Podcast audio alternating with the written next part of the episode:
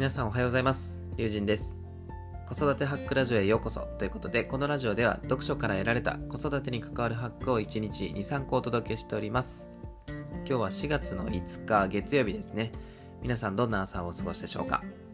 まあ、月曜日ということでね、ちょっとね、憂鬱な方もいらっしゃるかもしれませんけども、今週もね、一生懸命頑張っていきましょうということで、早速始めていきたいと思います。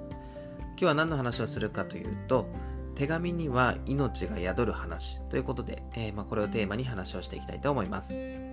参考になる書籍は、自力でできる子になる好奇心を伸ばす子育てという本になります。概要欄の方にリンク貼っておきますので、ぜひ参考にしてみてください。この本ね、結構僕好きで読み込んでるんですけど、あの、本当にすぐに実践できるようなハックがたくさん載ってるので、すごくおすすめの本になりますので、よかったら見てみてください。では早速結論ですが、えー手紙には命が宿る話というテーマで、えー結論は、えーイベントごとに子供と手紙を送り合おうということになります。まあ、これをね、えー深掘りしていきたいと思いますが、そもそもね、どうですか？皆さん、手紙の習慣ってあります？まあ、聞いてて、あの、なんとなくわかるんですけど、多分ね、手紙を送り合う習慣なんかないと思います。まあ、今のね、このご時世だとどうしてもね、あの、友人関係でも LINE だったりとか、そもそもね、もう年賀状の文化もだいぶ、あのもうね、なくなってきてますよね。あの、親世代とかはね、結構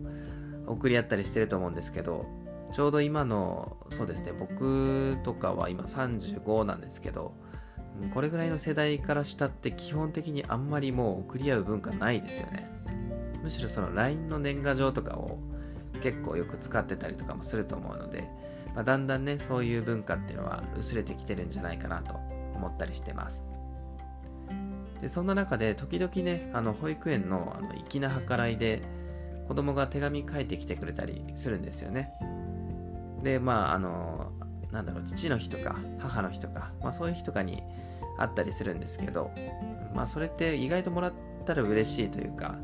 あの心動きますよね。で、あとは、敬老の日とかに、あの、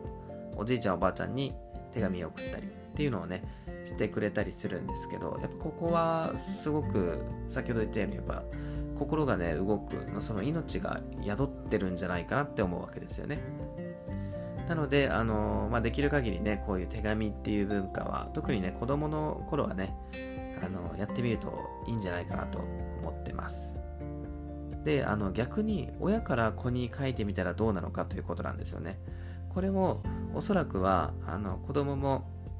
親から手紙をもらうっていうことはすごくこの愛情をねあの感じやすいと思いますし客観的に見れるのであのすごくいい方法じゃないかなと思います。そしてその大人が書く文章を読むっていうことでその読み書きのね能力も高まってくるんじゃないかなと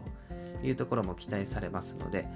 あのもちろんね子供から手紙を書いてもらうっていうこともあのありがたい話なんですけどもそれに合わせてね親から子供にも手紙を書いてみるというのをねお勧めしたいなと思っております。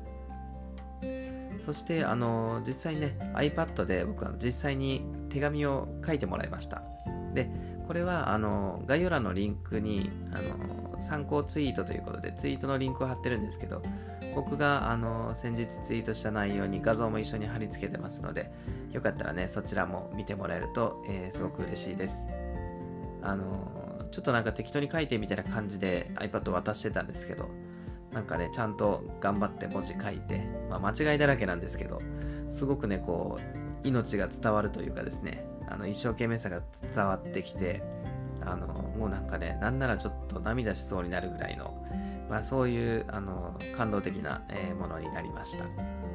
でこの iPad で書いてもらうってなんかね味気ないような気もしますけどもうそのままあの保存できるので僕としては結構ありなんじゃないかなということであの、今後もねこれ続けていきたいなと思ってます。ですので、まあ、文章の読み書きの能力を上達させるっていうねそういう目的もありながらこのイベントごとにね手紙を書き、えーそしてそれを送り合うという習慣をね作ってみてはいかがでしょうかというのがね今日あの僕がシェアしたい内容になります。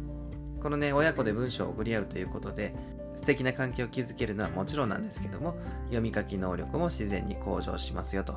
いうことで、まあ、すごくねあのいいなんだろう一石二鳥というか、はい、あのそういうあの行為なのかなと思いますので、まあ、僕自身も早速ね実践していきたいというふうに、え、思っております。はい、えー、それではまとめていきたいと思います。今日は手紙には命が宿る話というテーマで話をしてみました。ま、結論としてはイベントごとに子供と手紙を送り合おうということになりますね。まあなんかこうちょっと恥ずかしいところではあるかと思いますけども意外とやってみるとねまあ相手は子供だしそんなにあのー、ね気負う必要はないと思いますので気軽な気持ちでねやってみるといいんじゃないかなというふうに思います。えー、というわけでこんな感じで僕のチャンネルでは読書から得られた子育てに関わる発行を1日2、3個お届けしております。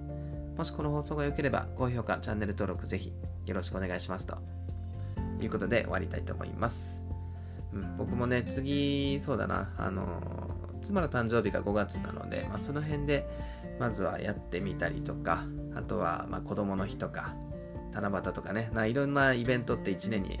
ありますので、その都度ね、こういう手紙を書くっていうのをやってみたいなと思っております。というわけで、この辺で終わりたいと思います。以上、龍神でした。次の放送でお会いしましょう。バイバイ。